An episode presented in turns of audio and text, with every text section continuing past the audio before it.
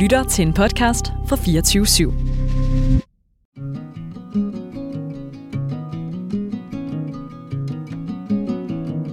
Som, som reporter er man jo øh, heldigvis forhindret i det, men, men, øh, men, men jeg skal da ærligt tilstå, at, at der har været mange situationer, hvor jeg har haft lyst til at, at, og smide øh, skriveblokken og blyanten væk og sige, nu kan det kraftedme være nok. Altså nu vil jeg selv deltage i det her.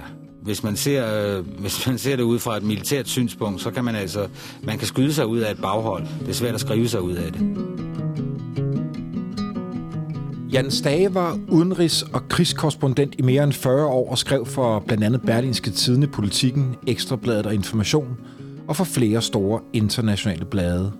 Han dækkede krige og konflikter overalt i verden, fra Afrika, Balkan, over Mellemøsten og Sydamerika. Det var grusomme historier fra der, hvor jernkorsene gror. Men hvad var det for nogle historier, den hærdede journalist ville fortælle? Eftertiden dømte ham som en, der var lidt for fantasifuld i sine beretninger. Men passer det? Ja, jeg digter faktisk ikke så meget, som mange mennesker tror, jeg gør, og som jeg er blevet beskyldt for at gøre. Fordi øh, virkeligheden overgår jo altid fantasien.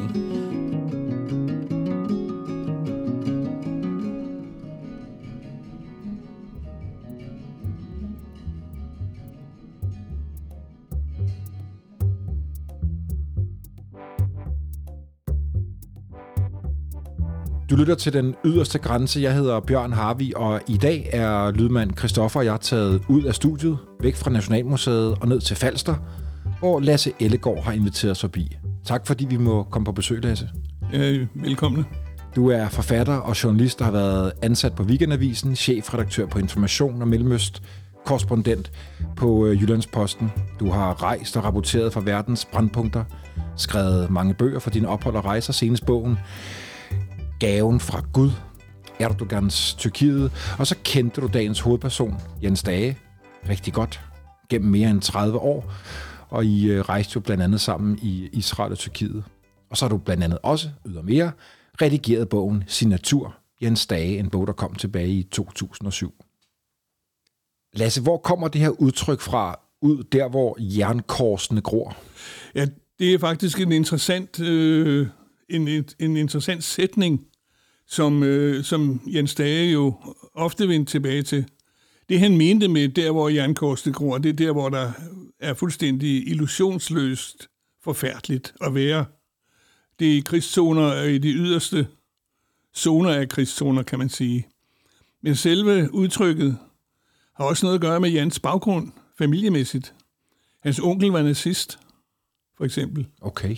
Og faren var officer, oberst, og øh, som Jan engang sagde sådan lidt med et skævt smil, den eneste grund til, at min far ikke kom med i Frikorps Danmark, det var, at han havde brækket anklen den dag. Uha. Øhm, så, så han havde et, et, et, et dobbelt historisk forhold til det der udtryk der, hvor jernkorsene gror. Det var på en hver måde forfærdeligt. Dels øh, var det forfærdeligt, fordi det altså havde en, en, en nazistisk farve, kan man sige. Og Jan var kommunist hele sit liv.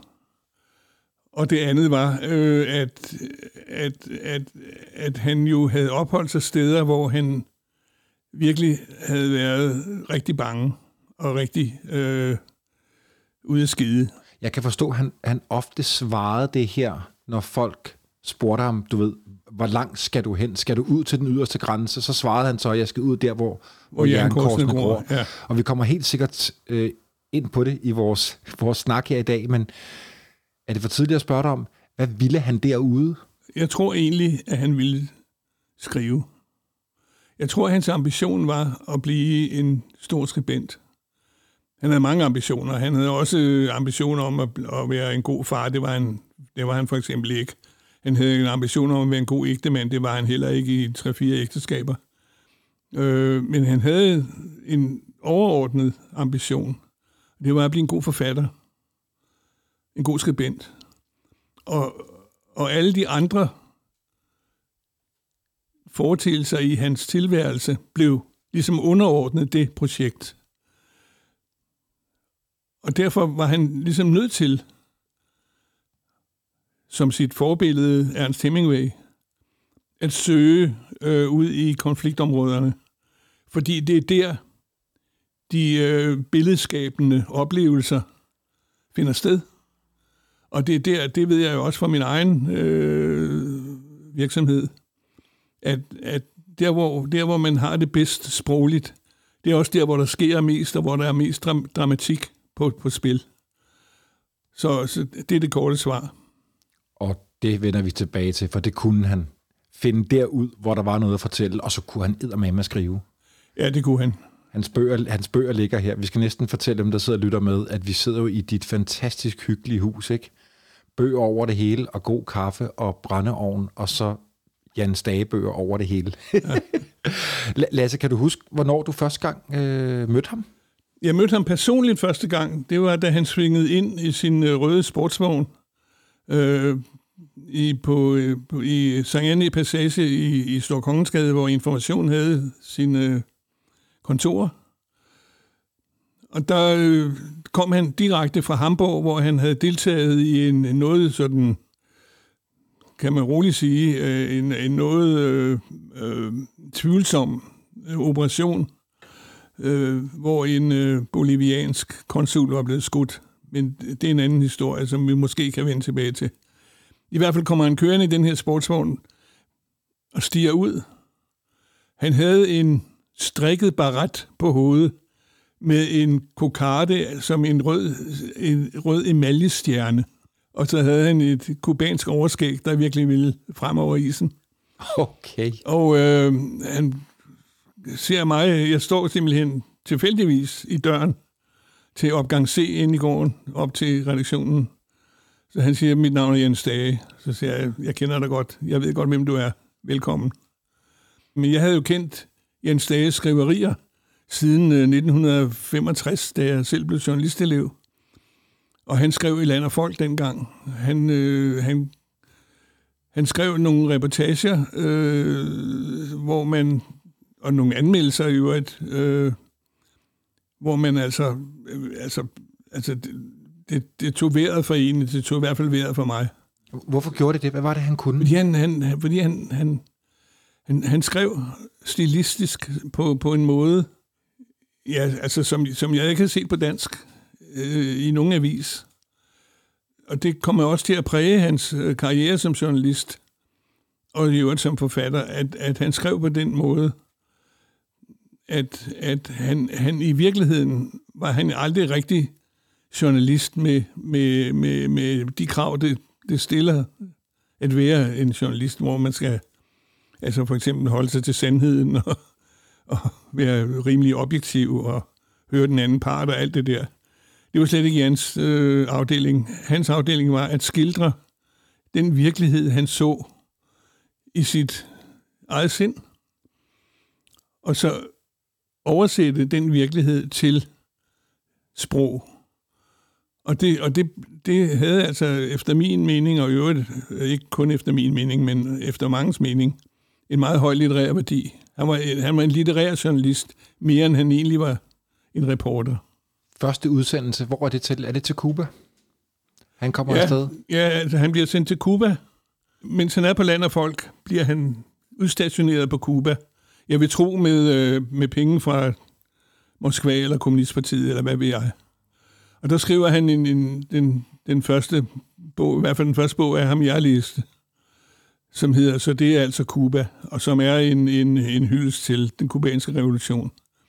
Men inden da, mener jeg, at han også havde skrevet, han skrev i hvert fald også en bog fra den algeriske revolution, der hed Algeriet år 12, øh, som var mere reportagepræget, og mere, mere, her har vi udenrigskorrespondenten og krigskorrespondenten, hvor han er, kører rundt i Algeriet på, på en, en scooter sammen med en fotograf. Vist nok, vist nok Jens Klargaard. Øh, men det er jeg ikke helt sikker på. Men, men, men altså, det er der, jeg begynder at læse ham, og det, jeg begynder at følge med i land og folk, simpelthen, øh, hvor han skrev især om søndagen. Er han, er han, øh, er han en, en ener allerede på det tidspunkt? Han er en ener i det journalistiske vågne miljø. Men altså, der var ikke mange, der læste land folk. Heller ikke i 1965. Men os, der gjorde det, Vi læste jo i Landerfolk, ikke kun på grund af Jens Dage, men også fordi Hans Scherfi skrev i Landerfolk. Otto Gelsted skrev i Landerfolk. Hans Kirk havde skrevet i Landerfolk. Altså, de der kulturradikale kommunister, det var jo deres øh, talerør. Så, så, så hvis man var lidt vågen og øvrigt øh, var optaget af sprog og litteratur og så videre, så læste man den folk i de år. Ikke, ikke fordi man var kommunist, men fordi der stod tekster, som man kunne lære af, hvis man var interesseret, og det var jeg i den grad. Øh, jeg havde også en anden helt i de år, som skrev for politikken, det var Paul Martinsen, som senere blev en kendt tv-mand. Men han skrev også goddommeligt. Og, og, og, og derfor, derfor vidste jeg jo den, den eftermiddag i 1971, da jeg første gang møder Jan, hvem han var. Og jeg var helt fortrolig med hans tekster. Og det er jeg nødt til at sige, det kunne han faktisk meget godt lide. og vi kom så til at dele kontor sammen på, på, på information, indtil jeg forlod avisen for at, at gå videre til weekendavisen i 1978. Og da du møder ham i 71 i baggården, jeg kan næsten se det for mig, Lasse, han kommer kørende der i den der øh, røde sportsvogn. Der sad vist også øh, to øh, To dame. meget smukke kvinder. Ja. på bagsædet. Så, så, øh, så har han været i Cuba. Ja. Han har været i Caracas, tilbage i Cuba. Er han blevet en smule, jeg ved ikke, om man kan kalde det desillusioneret, men i hvert fald skuffet over det, han ser, da han kommer tilbage til Cuba? Det er i hvert fald den øh, historie, han selv øh, fortalte. Og som han jo også beskrev, han, han lavede en, en, øh, en serie artikler i Information straks efter han var kommet hjem i 71, som var et opgør med den kubanske revolution. Jeg tror fire eller fem artikler, hvor han beskrev korruptionen og, og amatørismen og, øh, og øh, kammeraderiet og så videre, så videre. Øh, og også hvordan det var umuligt for, for Castro og hans regering at, øh, at, at skabe nogle økonomiske vilkår for, for den der befolkning, som blev fattigere og fattigere for hver dag, der gik, og så videre, og så videre. Og der var noget, der hed Dansk Kubansk Forening, som blev vældig ophidset over øh, de der artikler. Oven i købet i deres eget venstrefløjsblad Information. Så øh, Jan han blev indkaldt til skideballe i Dansk Kubansk Forening. Og øh, der mødte han så op med overskæg og Havana, Havana cigar, som han tændte. Og så kiggede han ud over forsamlingen, og så sagde han, hvor mange her har været på Cuba? og så var der syv eller ni, der rakte fingrene i vejret. Og, og så fik de ellers fleste påskrevet, at de skulle ikke begynde at lære ham noget om Cuba, fordi han havde faktisk boet der i flere år, og han havde været agent for dem. Han havde arbejdet for dem. Så, så deres kritik kunne de godt stoppe skråt op. Altså på den måde var han jo ubetalelig morsom.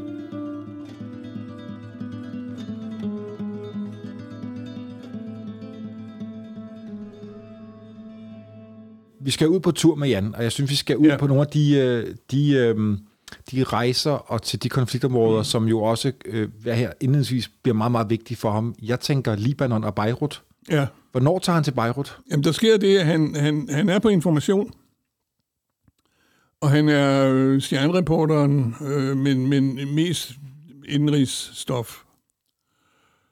Og så øh, sker der jo det, at han bliver... Han siger selv op, men han, ellers, hvis han ikke havde sagt op, var han blevet fyret, fordi hans temperament kunne være ret voldsomt, og øh, en bestemt begivenhed, hvor han smider en skrivemaskine i, i hovedet på en redaktionssekretær, som måtte på skadestuen og blive syet sammen, blev øh, Jans farvel til information. Men så gik han jo direkte over til Rådspladsen, hvor Herbert Pundik, som var en beundrer af ham, øh, ansatte ham. På politikken? Og det var politikken, der sendte ham til øh, Beirut for at dække borgerkrigen dernede, som jo fandt sted mellem 1975 og 1990 og hvor øh, Jan i, der i slutningen af 70'erne, i borgerkrigens start, skrev og skrev og skrev fra, fra øh, det der Beirut, der var delt op i to, et, et øst Beirut og et vest Beirut, altså alt efter om du var muslim eller kristen og så videre, så videre.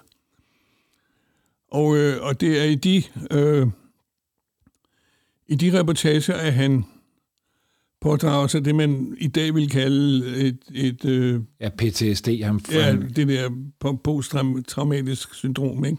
han tager skade af sit ophold dernede. på Ja, grund og det de kan man spore i hans, hans første roman, som hedder Far, Far, Krigsmand.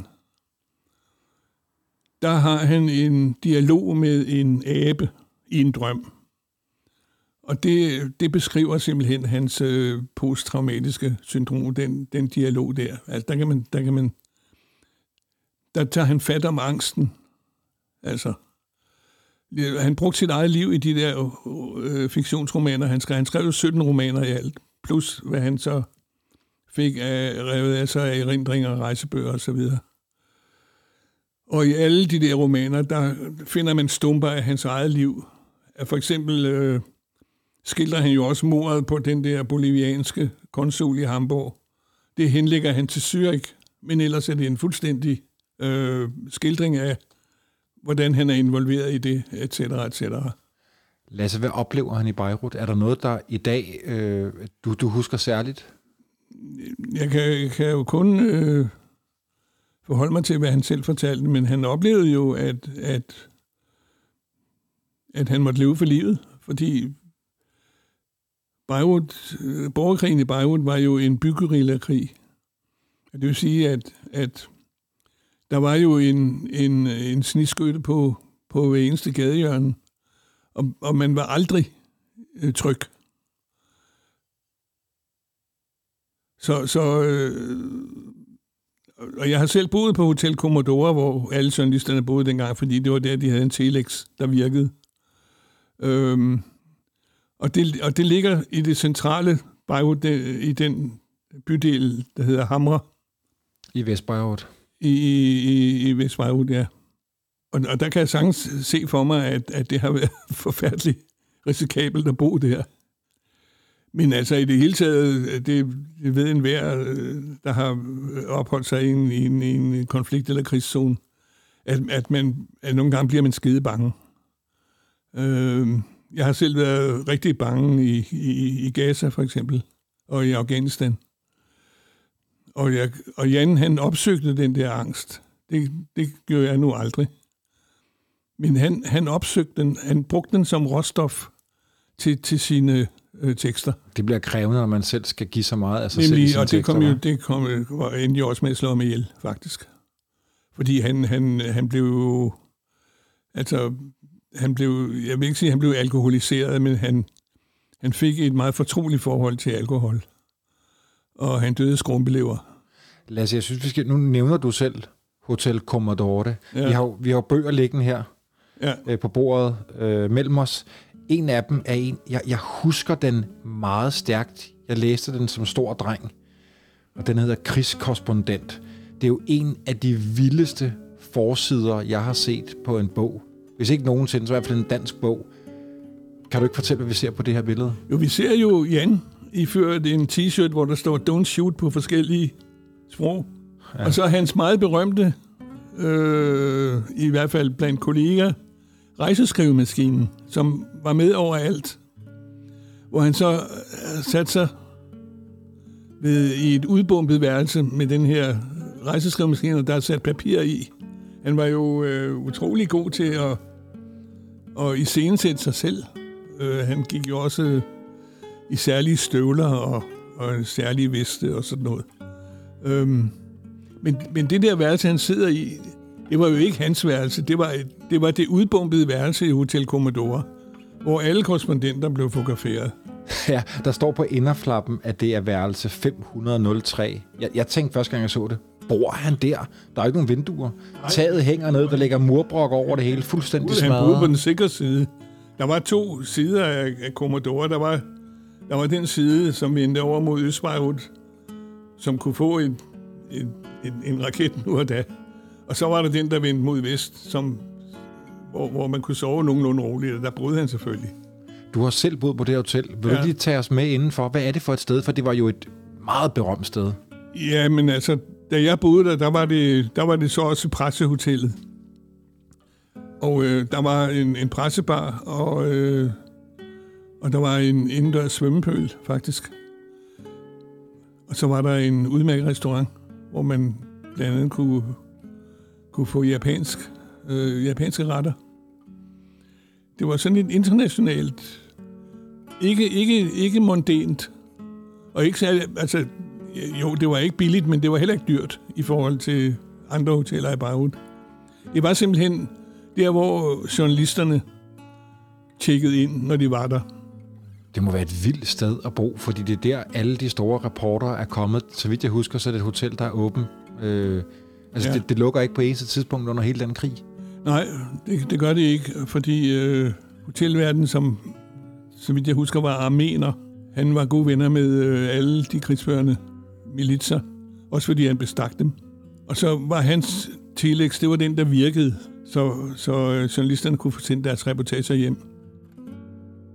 Der var en papegøje, da du boede der. Jans yndlingshistorie, det var jo papegøjen. Jeg kan huske, da, da jeg fortalte ham, at nu, øh, nu skulle jeg bo på Hotel Commodore, mens jeg søgte lejlighed i Beirut. Så sagde han, jeg hilser papegøjen, hvis den er der endnu. Det var den så ikke.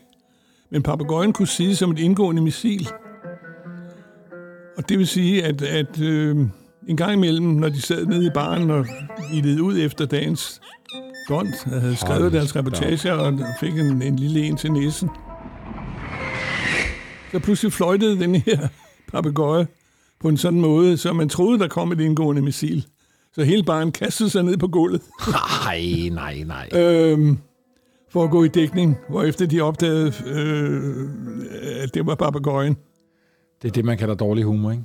Ja, men øh, Jan elskede den historie. Jan kalder selv kapitlet i bogen, øh, hvor han fortæller om hotellet, det kalder han for Hotel Granatschok. Ja. Og jeg ved også, at han senere i Beirut går i granatschok. Ja. Og det er på hotellet? Det må det være, fordi det, det, det, det, det, altså det hotel er hans base. Som det var andre danske journalisters base, Navntofte og jeg mener Jakob Andersen i hvert fald, fra Ekstrabladet var der. Altså, de, de var nogle stykker. Men Jan var der, jeg vil ikke sige, at han var der hele tiden, men han var der tit. Og, og, og han, jeg mener, han, tog, han foretog tre eller fire rejser til Libanon for politikken. Øh, og hver gang kom han hjem øh, lidt, lidt blejere, end da han tog afsted. Du siger, at hans ophold i, øh, i Beirut øh, formentlig gør, at han også senere udvikler den her PTSD, altså det her øh, Ja, prosomatiske stress, men, men, men gør det også noget i gåsøjne så positivt for hans navn og karriere i Danmark? altså det er jo på politikken, han bliver sådan alment kendt som krigskorrespondenten. Altså, øh, fordi han bliver eksponeret. Altså, øh, Herbert Pundik, som var chefredaktør, var en beundrer af hans, af hans journalistik, og øh, promoverede ham simpelthen. Og det betød så også, at han øh, kom i de elektroniske medier, når han var hjemme, for at give sit besøg med om, omkring øh, situationen i Mellemøsten, og, og, øh, og i øvrigt også, hvordan det var at være korrespondent øh, under de der vilkår og så videre. Han fik øh, forskellige optrædener i fjernsynet. Og det var alt sammen med til at eksponere ham som krigskorrespondenten. Men han var jo ikke den eneste, men han var den mest kendte, og han var også den, den bedst skrivende. Så, så, så på den måde var, var, var han jo... Øh, han blev et ikon på politikken.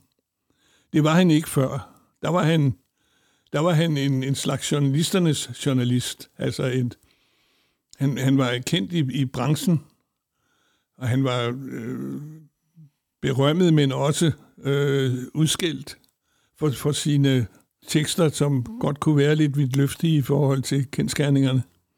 Ja, begynder det at komme allerede der, at nogen ja, synes, at han er lige lovlig Det er der fantasifuld? hele tiden. Og det er det, fordi, øh, fordi Jan var ikke journalist. Jan var en forfatter. Jan var en, øh, en, en, en litterær, skrivende person, som brugte den foreliggende virkelighed som sit råstof. Men den foreliggende virkelighed blev ikke altid lojalt gengivet med, med akkuratesse, og altså, jeg plejer at sige, at han var ikke nogen journalistisk bogholder, mildt sagt. Han, han omformede sine oplevelser til tekster, som han mente, det kan man så diskutere, om det var rigtigt, eller øh, om det ikke var rigtigt, men han mente, at han nåede en, en højere sandhed om den virkelighed, han skildrede, hvis han bearbejdede den i sin, i sin, i sin bevidsthed, inden, inden det kom ud som tekst. Og kunne læserne navigere i det? Forstod læserne det? Nej, det gjorde de selvfølgelig ikke. Og, øh, og det var jo et, et af hans... Øh, altså hans øh, handicaps, kan man sige, det var, at han jo ikke gjorde læserne opmærksom på, at her har vi en fortolkning af en virkelighed. Og, men det kunne han jo heller ikke, fordi gjorde han det, så var han jo ikke længere journalist. Så kunne han ikke længere blive udsendt med et budget fra politikens redaktionskasse. Så hvad svarede han på den kritik, der så var af han, ham i Han plejede at svare, at enten svarede han ikke, eller også så svarede han, jeg placerer mig administrativt i landskabet. Og han havde jo Herbert Pundiks øh, velsignelse til at placere sig administrativt i landskabet. Og i den artikelsamling, jeg senere redigerede øh, med hans øh, mere bløde artikler, der citerer jeg faktisk øh, Herbert Pundik for at sige, at han, ja, siger Pundik, jeg var fuldstændig klar over, at Jens tekster ikke altid var lige sådan på, på kommet korrekte, men de var altid bedre end andres. Og der var, der var Herbert Pundik jo også en, en øh, hvad hedder sådan noget, altså han var jo en pragmatiker. Herbert Pundik skulle sælge aviser, og det, han, det var, han var jo den chefredaktør, der gjorde politikken til den største avis i Danmark, faktisk. Det hjalp Jens Dage ham med. Og det hjalp Jens Dage ham med, og, og det, var han, det var han taknemmelig for. Og derfor tolererede han selvfølgelig også Jens øh, unøjagtigheder, eller hans fortolkninger af virkeligheden, som selvfølgelig var kritik også i, i, på en avis som Jeg har selv været ansat på politikken et par år, så jeg ved, hvor giftigt miljøet kan være derinde. Øh, så selvfølgelig har Jan haft fjender i, i øh, især i redaktionssekretariatet på politikken. Men, øh, men øh, Herbert Pundik holdt hånden over ham. Vi skal til Uganda måske, lige om lidt, eller hvad? Jeg husker, det er 1979. Ja. Historien om Uganda er jo med til at cementere hans ry som, som krigskorrespondent. Fordi, Jamen, så lad os komme derned. Det vil være spændende. fordi han øh, tager ned og så bliver han anholdt. Hvad skal han derned, og hvad er det for en konflikt, der Ja, det raser? er jo Idi Amin. Idi Amins diktatur, øh, som blev værre og værre, og som, fordi Idi Amin også var en meget flamboyant øh, diktator, som udfordrede øh, ikke mindst Storbritannien. Øh, så, så var han jo også en underholdende øh, politisk klovn, kan man sige. Og det er typisk, at Jan tager det ned for, for ligesom at, at skildre det der mærkelige samfund, hvor, hvor øh, almindelige mor var, var dagligdag. Og der er det så, at han, han øh, sidder der i en hotel vestibyle, og pludselig så mær- mærker han det kolde stål af en revolver i nakken. Hold da kæft, nå, det var jeg ikke klar over. Og så bliver han øh, arresteret den, den situation, hvor jeg har været tættest ved at, at miste livet, nemlig i Uganda i, i øh, 79, hvor jeg blev arresteret af mine soldater, der, der oplevede jeg, altså, der var jeg så nær ved at dø, som man overhovedet kan. Og der oplevede jeg det, som jeg sad og så på en film, hvor jeg selv sad tilbagelænet i en stol, og så øh, min egen situation køre forbi mig. Og øhm, jeg synes, det var næsten en beroligende oplevelse. Jeg ved ikke om andre mennesker, der har sådan det der øh, nærdøds... Øh, den der nærdødsoplevelse, som de har det på samme måde, men det, det, var, det var den måde, jeg så det på. Så slipper han altså ud igen, øh, takket være at det danske diplomati, øh, så vidt jeg husker, øh, tror trådte i karakter. Men allerede der øh, begyndte læserne jo også at undre sig, fordi Jan han, han skriver jo, jeg mærker det kolde stål i nakken. og jeg ved, at nu er min skæbne på, på spil, eller noget i den stil. Hvor læseren så begyndte at sige, hvordan kunne han vide, at det var en, øh, altså, havde han øjne i nakken? altså, God spørgsmål. en god spørgsmål. Men det igen dramatiserer han jo øh, situationen, fordi det var sådan, han oplevede den. Og jeg har tit forsvaret ham over for kolleger ved at sige, jamen altså, hør en gang, Jan var ikke han var ikke referent. Han var skribent. Og øh, jeg kan huske, da jeg selv var chefredaktør for Information, der sendte jeg ham jo til Bosnien. Og der var jeg meget omhyggelig med at lave en øh, sådan en, en kolofon nærmest, der fulgte de der artikler, der simpelthen hed En forfatter i krig. Nå, okay, du tog din forbehold. Jeg tog, jeg tog simpelthen det der, ja, altså, jeg prøvede i hvert fald at komme kritikken i forkøbet.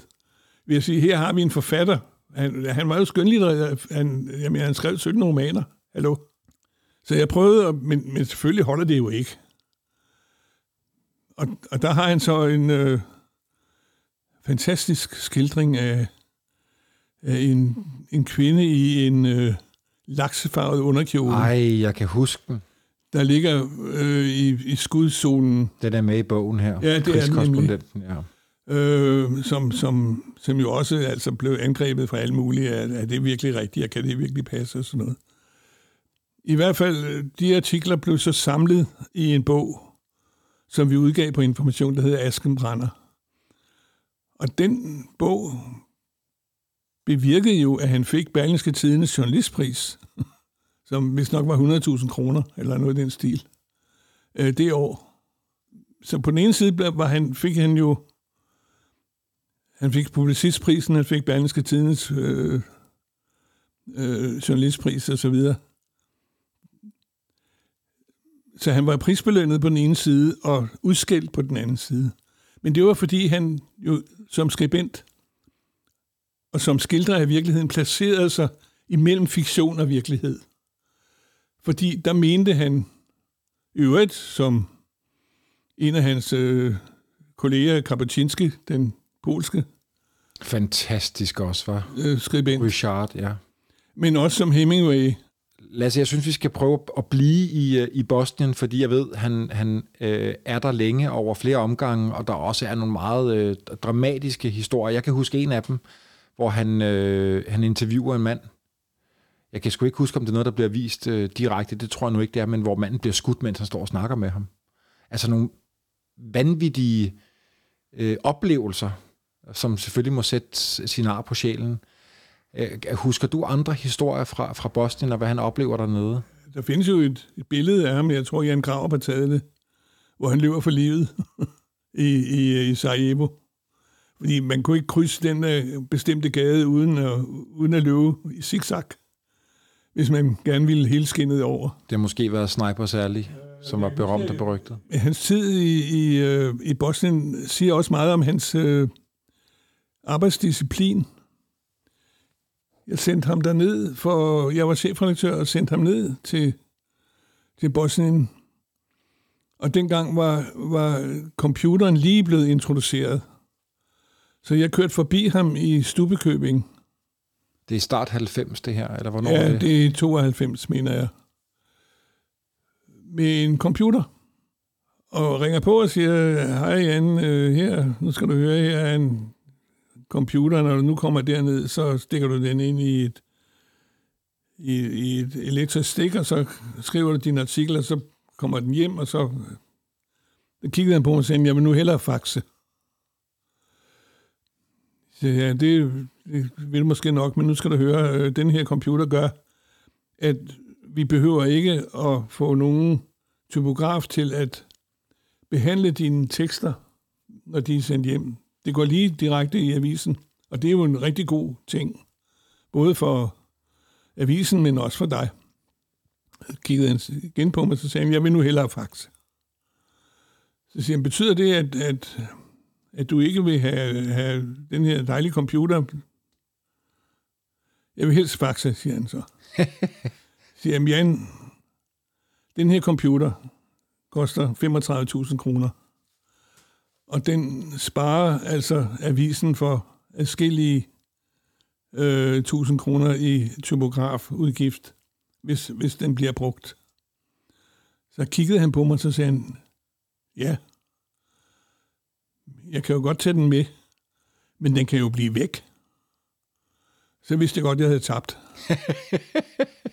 han, han tog, at finde argumenter for ikke at få den med. Han tog så sin rejseskrivemaskine med, og så faxede han hjem. Og det gjorde han så via britiske FN-soldater, som han, han ligesom mødte sig ind på. Og jeg kan huske, at der var han i Mostar. Øh, og så siger jeg, hvor er, hvor er du? Jeg er i Mostar. Nå, hvad, hvad kan du se? Så siger han, jeg kan se det hele ved at stå på en ølkasse. Så siger jeg, hvor er Julie, som var, han, øh, var hans kone? Og så er det, han siger, ja, hun er ude at handle. Når han mente, at han kunne stå på en ølkasse og se det, var det fordi det hele var jævnet med jorden? Det er den der skæve humor, han havde, ikke? Oh, altså, nej. fordi, han, fordi hun, hun var glad for at, at gå ud og handle, kan man sige, i, i forvejen. Og han var egentlig øh, måske lidt irriteret over, at hun var med. Så, men det var, det var hans måde ligesom at koble af på.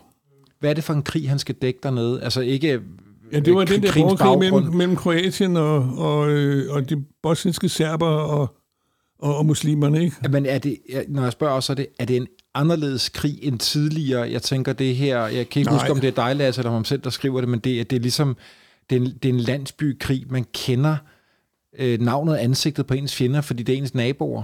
Det du kan sige, der var forskellen på, for eksempel på borgerkrigen i Libanon og borgerkrigen i, i, øh, i Bosnien. Det er i Libanon, der kendte man også hinanden, men man talte ikke sammen. Hvis man var kristen, så holdt man sig til de kristne. Hvis man var muslim, så holdt man sig til muslimer. Hvis man var sunni, holdt man sig til sunnierne. Hvis man var shia, holdt man sig til shiaerne osv. Og der var jo øh, Bosnien, for, fordi det har været en del af Jugoslavien, øh, og, og med, med, med Titus øh, reformprogrammer osv., er jo langt mere integreret, altså hvor man også skiftede sig på tværs af religioner og, og, og, og på, på tværs af, af, af sociale forskelle og sådan noget. Så på den måde er det rigtigt nok, at, at, at han, øh, han ligesom kommer ind i en, i en lidt ny virkelighed, som jo også gjorde, og det er igen helt typisk, som jo også gjorde, at hans tekster begyndte at leve igen.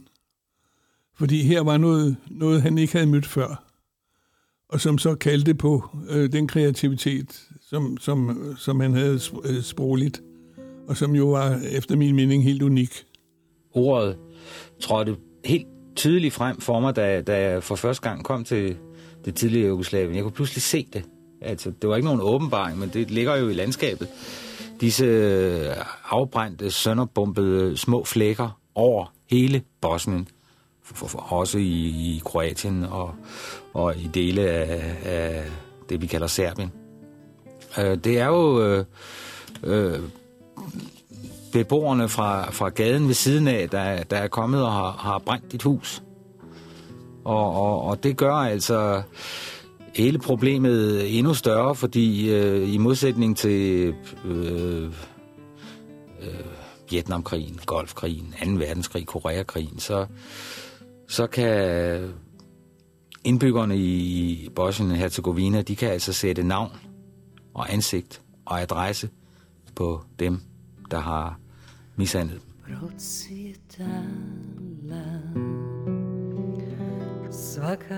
Han, han sagde jo også selv, at, øh, og det er sådan, jeg husker, han, det, jeg har læst af Jens Dage, at han var jo utrolig god til at få menneskerne frem. Altså de menneskelige ja. skæbner. Ja. Han fortalte ligesom store, komplicerede konflikter gennem menneskemøder. Jamen det var jo, fordi han jo også oversatte de der mennesker i sit eget hoved. Jeg er ikke sikker på, at de mennesker var sådan i virkeligheden. Men de var sådan i Jens Dages udlægning. Men ud fra et læsersynspunkt er det jo en meget, meget, meget spændende måde at forstå et, et land og en konflikt og en krig også, på. Det var jo også hans hensigt. Hans hensigt var at få os til at forstå de der konflikters sande karakter. Og en måde at få os til at forstå det var, at han fiktionaliserede øh, de der mennesker på en, på en måde, så det blev gjort forståeligt for læseren med en, med en dansk baggrund og en dansk optik, at her har vi et, et øh, menneskeligt dilemma, som, som virkelig øh, betyder noget. Jeg mener, det er, jeg mener, det er i Sarajevo, hvor han også, synes jeg laver en, en fantastisk, hvad kan vi kalde det, sådan øh, journalistisk øh, take på en historie, hvor han fortæller om en, øh, en, en boligblok eller en opgang, ja. og så beskriver han alle de mennesker og de familier, der bor der. Jeg kan ikke huske, om det er lige før krigen, eller da krigen starter, og så vender han tilbage dertil nogle år senere. Ja. Helt de samme mennesker, og de samme, ja. mange af dem er sikkert væk, og så videre. Og, og derved finder man ud af, hvad der egentlig så er sket, og hvad krigen har gjort, også øh, med, ja. med naboskab jeg, og jeg, venskab. Jeg kan også godt huske den historie. Ja. Og det er jo ret stærkt lavet, faktisk. Ja, ikke? men altså, på den måde var han jo dybt professionel. Og, og han var simpelthen øh, dygtig. Han var god til et plot. Han skrev en roman, der hedder et kys fra Kaliningrad. Der foregriber han, og det, den kommer vel, hvornår kommer den gang i 90'erne. Øh, det er en af hans sidste romaner. Men den foregriber simpelthen øh, den situation, der opstår i 2015, hvor de syriske flygtninge går op ad motorvejen. Det greb laver Jan 20 år forinden, hvor han skildrer øh, den danske samfunds panik ved, at der pludselig er, er vejene vrimle med flygtninge, fordi øh, her er så intrigen, at, at det er russerne, der har sendt flygtninge over til Falster, her hvor vi sidder nu, og sendt dem op for at, for at skræmme befolkningen. Ikke? Altså, men, men scenen er den samme. På den måde var han også sært forudseende. Han går ind i, i, i, i et felt, hvor han forsøger at skildre virkeligheden som en sandhed. Fordi under det hele, og under det posttraumatiske syndrom og så videre, så videre, der var Jan Stage en idealist. Det var han hele livet. Han var simpelthen kommunist til fingerspidserne. Han var mere kommunist end kommunisterne. Og hans opgør med, med, med socialismen på Kuba handlede ikke kun om, at han ikke fik den her landsby som borgmester, som han mente, han var berettiget til. Det handlede også om, at han gennemskuede hyggeleriet, som jo er, at hver, en hver, der har levet i et diktatur, eller et halvdiktatur, øh, ved jo, at, at virkeligheden er, er et, et, et, et, et, et, et, et sted mellem hyggeleri og forstillelse. Jeg har selv boet i Tyrkiet i mange år, og jeg har boet i, i, øh, i Libanon, og jeg har for den sags skyld også boet i Israel. Og alle stederne er, er den officielle virkelighed jo ikke i overensstemmelse med, hvad der rent faktisk foregår. Og, og det, var, det, var, det var egentlig det der felt, Jens Stage gerne ville som skribent. Skildre, hvad fanden foregår der rent faktisk i de her øh, scenarier. Han lavede øh, blandt andet, hvis vi lige taler om Tyrkiet, der er han, øh, der er han i Ankara, og det er lige efter kuppet, i, eller lige efter, jo, efter kuppet i 1980. Og der møder han Bülent Ecevit, som var den socialdemokratiske premierminister, som er blevet afsat ved det her kup. Eller møder han ham, det ved vi ikke. Men i hvert fald kommer der et interview i politikken med Bülent Ecevit. Og Bülent Ecevit bliver så tvunget til, at det af militærregimet øh, i Tyrkiet til at, at sige, at han aldrig talt med Jens Dage. Og det er du også i tvivl om, om man har? Nej, det er sådan set ikke. Jan øh, fortalte mig, at han havde talt med ham, men altså... Men der bliver et, et møde nede i Københavns Byret, hvor den tyrkiske ambassade altså vil have det her dementeret. Og der møder Pundik op og gå med til at dementere den der historie, for at få ro, ro på. Og det, det forfulgte Jan hele livet, og da, da Jan øh, nærmest lå på sit dødsleje, der drømmer han om det der madpapir i Ankara, som fløj i gaderne, fortalte han. Fordi den der historie blev ved med at forfølge ham, at han var blevet uretfærdigt øh, stemplet som som øh, en, der digtede, ja. Som, som en, der, der digtede interviews. Lasse, nu har vi ikke talt så frygtelig meget om jeres fælles rejseoplevelser. Jeg ved, I har øh, en blandt andet fra Hebron. Kan du ikke fortælle den? Jo, altså Jan kommer jo til, øh, til Israel øh, som udsendt for information, og jeg var på Jyllandsposten, så vi kunne, vi kunne godt slå kludene sammen der. Og øh, jeg, var, jeg boede der, så jeg var mere kendt, end han var, så jeg sagde, vi, vi kan tage til Hebron, og jeg kender et hotel, hvor, hvor vi kan opslå vores hovedkvarter. Og vi kommer ned til Hebron, og vi flytter ind på det der hotel, som øh, indehaveren var glad for, fordi vi betalte regningen. Fordi, som han sagde, den sidste gæst, jeg havde, det var Arafat og hans følge, og de betaler ikke deres regninger. Hold da kæft. Og, øh, og så er vi der, øh, jeg er der en dags tid, og Jan bliver der. Og jeg tager tilbage til Jerusalem, hvor jeg boede. Og da jeg så læser hans artikler senere, så optræder der en palæstinensisk guide, der, som han kalder Mister, som så leder ham igennem de konflikter, der er mellem israelske bosættere og palæstinenser i Hebron, som jo er virkelig et, et, et, øh, et, et brandpunkt i, i præcis i den konflikt.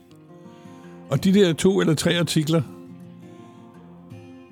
jeg ved ikke, hvor meget af det, der var, var oplevet, og hvor meget af det, der var en oplevelse.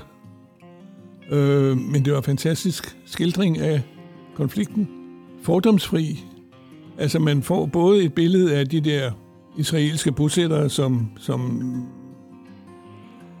som man jo sådan i, i informationsforstand ikke kan lide, men som blev skildret som det, altså lojalt. Og man får et billede af palæstinenserne også skildret lojalt. Altså det er jo det, han var... Det er jo det, han kunne. Han, han kunne gå ind i de der konfliktområder og så fortælle om konflikten, uden at tage, uden at tage parti for den ene eller den anden. Sådan at man på en eller anden måde var nødt til at sige, ja, nu må du fandme holde op. Altså man fik simpelthen en skildring af nogle problemstillinger, hvor man sagde, gud, er det sådan, det hænger sammen? Altså, Jan dør jo i 2003. Ja. Og kort tid for inden, eller nogle år for inden, der skal han jo så ud på sin sidste journalistiske rejse, hvor han jo møder dig. Ja. Du bor i Istanbul. Kan du ikke fortælle om det? Jo, altså han er på vej til øh, en krig i Dagestan af alle steder. Og selvom Dagestan ikke ligger ret langt fra, fra Tyrkiet, så vidste jeg egentlig ikke rigtig, hvor det var. Det var lidt på den anden side af Moldova, eller... øh, Det er Nordkaukasus. Jeg har været lige i Ja, grænselandet der. Ja, Ja. Det aller sydligste Rusland. Og der kommer Jan ned, øh, og der er han mærket af træthed, og, øh, og han er hos mig i hvert fald i 10 dage, øh, hvor han faktisk hviler lidt ud. Det er jo lige efter øh, angrebet på Tvillingtårnen i 2001. Det er lige efter 11. september. Fordi det, jeg kan huske, at jeg var ude og hente ham i lufthavnen, og det var, det var gabende tom. der var ingen, der, der tog at flyve. Og der går vi så nogle ture øh, langs øh, Bosbrus. Vi spiser øh, på en bestemt italiensk restaurant med udsigt til vandet. Og der binder jeg så nogle sløjfer op, fordi øh, selvom jeg var hans, øh, selvom vi var gode venner og gode kolleger og havde rejst sammen i, i de palæstinensiske områder i, i Palæstina og så videre, så videre, så var jeg jo stadigvæk nysgerrig på, på ham som figur og som litterært tårn i min bevidsthed. Spurgte du ham, om, han, om, han, om den her kritik for, at der er sådan noget opdigtet og fundet på historien nu, det er jo faktisk noget, som stadig lever i dag, at han beskyldes for at være, hvad kan vi kalde det, fantasifuld. Jamen, det snak, vi snakkede selvfølgelig om, om hans, øh, hans øh, teksters øh, karakter. Men jeg har ikke, jeg har ikke sådan konfronteret ham med, med at det her passer ikke. For du vidste måske allerede i forvejen, at det var Jeg forfatteren, der var ude til, at skrive. øh, der har været noget kritik af ham.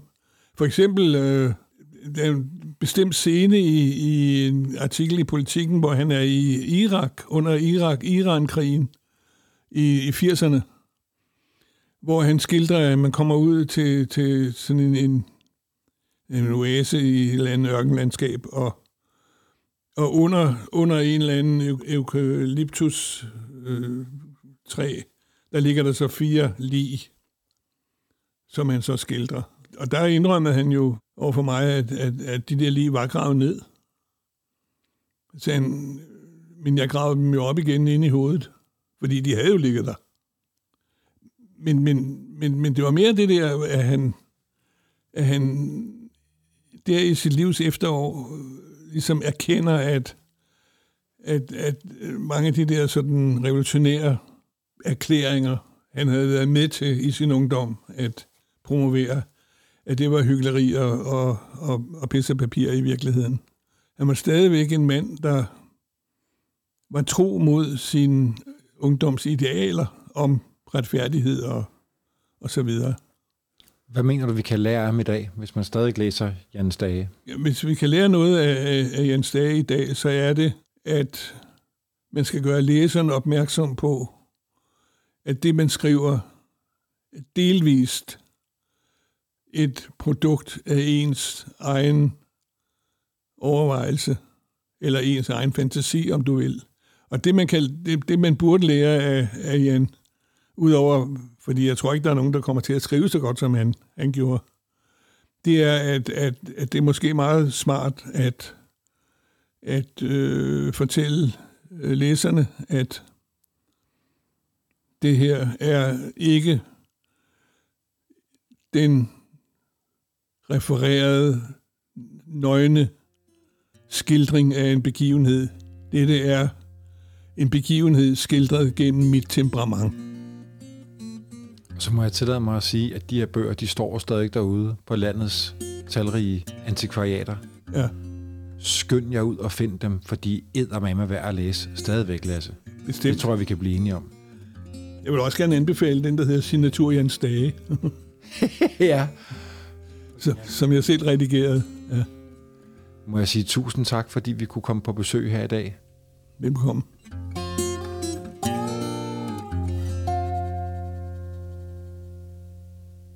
Hvis man i stedet for at skrive om ideologier og, og, og politiske langsigtede planer, øh, taler med mennesker og, og beskriver øh, disse menneskers skæbne, så kan man jo ikke undgå, ligesom de er blevet det, at blive en del af krigen. Og det, øh, kan, det kan jo være en kvalitet ved ens reportager, hvis man kommer så langt ned og så langt ud. Det kan også komme til at virke helt forvirrende, og, og ofte vil det altså også øh, give nogle sår på sjælen. Men, men på den anden side, altså, man, man skal jo altså anbringe sig i en situation, hvor man så vidt det er muligt kan føle, som de gør. Og, og, og så vidt det er muligt understreger, fordi jeg kan jo rejse ind og ud af det hele.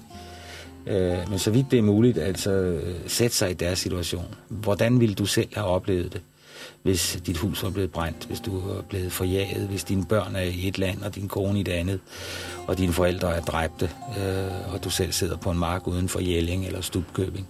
Altså, hvordan har du det så selv?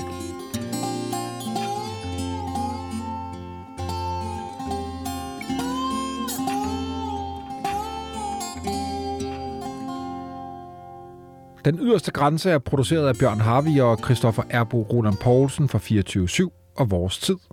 Redaktør er Rikke Karoline Carlsen. Tak til Vagnbjerg Christensen, Jens Christian Overgaard og Alex Frank Larsen for sparring og hjælp til at finde kilder og billeder.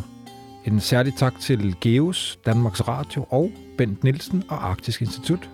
Du kan finde flere podcasts om historie ved at søge på Vores Tid i din podcast-app.